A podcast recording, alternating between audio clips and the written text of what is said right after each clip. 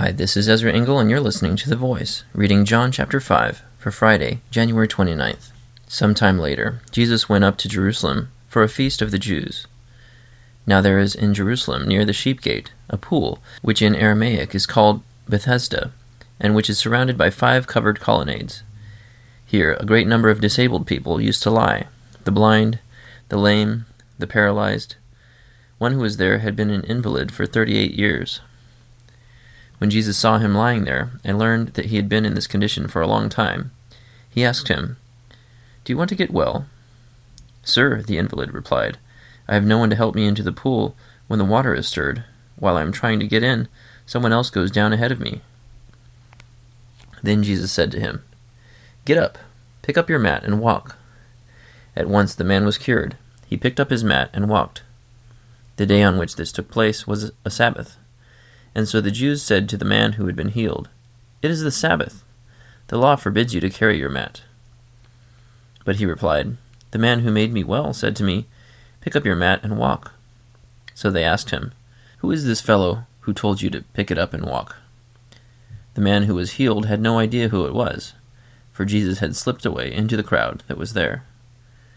Later, Jesus found him at the temple and said to him, See, you are well again. Stop sinning, or something worse may happen to you. The man went away and told the Jews that it was Jesus who had made him well. So, because Jesus was doing these things on the Sabbath, the Jews persecuted him. Jesus said to them, My Father is always at his work to this very day, and I too am working. For this reason, the Jews tried all the harder to kill him. Not only was he breaking the Sabbath, but he was even calling God his own Father, making himself equal with God. Jesus gave them this answer I tell you the truth. The Son can do nothing by himself. He can do only what he sees his Father doing, because whatever the Father does, the Son also does.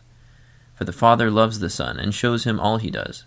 Yes, to your amazement, he will show him even greater things than these. For just as the Father raises the dead and gives them life, even so the Son gives life to whom he is pleased to give it. Moreover, the Father judges no one but has entrusted all judgment to the Son, that all may honor the Son just as they honor the Father. He who does not honor the Son does not honor the Father who sent him. I tell you the truth. Whoever hears my word and believes him who sent me has eternal life and will not be condemned. He has crossed over from death to life. I tell you the truth. A time is coming, and has now come, when the dead will hear the voice of the Son of God, and those who hear will live. For as the Father has life in himself, so he has granted the Son to have life in himself. And he has given him authority to judge, because he is the Son of Man. Do not be amazed at this, for a time is coming when all who are in their graves will hear his voice, and come out. Those who have done good will rise to live, and those who have done evil will rise to be condemned. By myself I can do nothing. I judge only as I hear, and my judgment is just. For I seek not to please myself, but him who sent me. If I testify about myself, my testimony is not valid.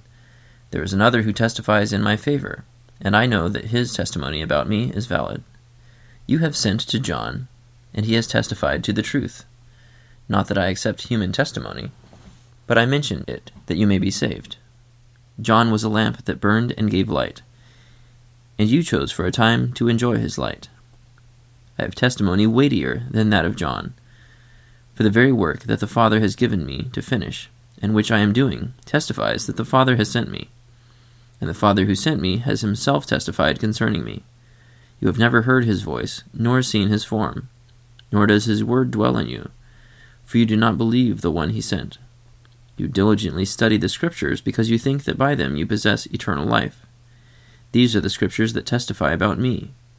Yet you refuse to come to me to have life. I do not accept praise from men. But I know you. I know that you do not have the love of God in your hearts.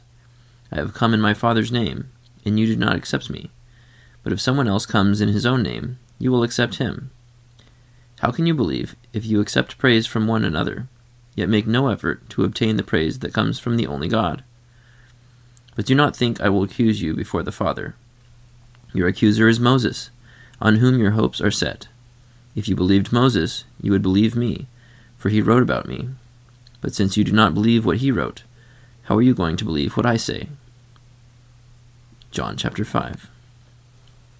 Verse 25 is a verse that inspired me to name this podcast, where I just read the Bible every day, The Voice.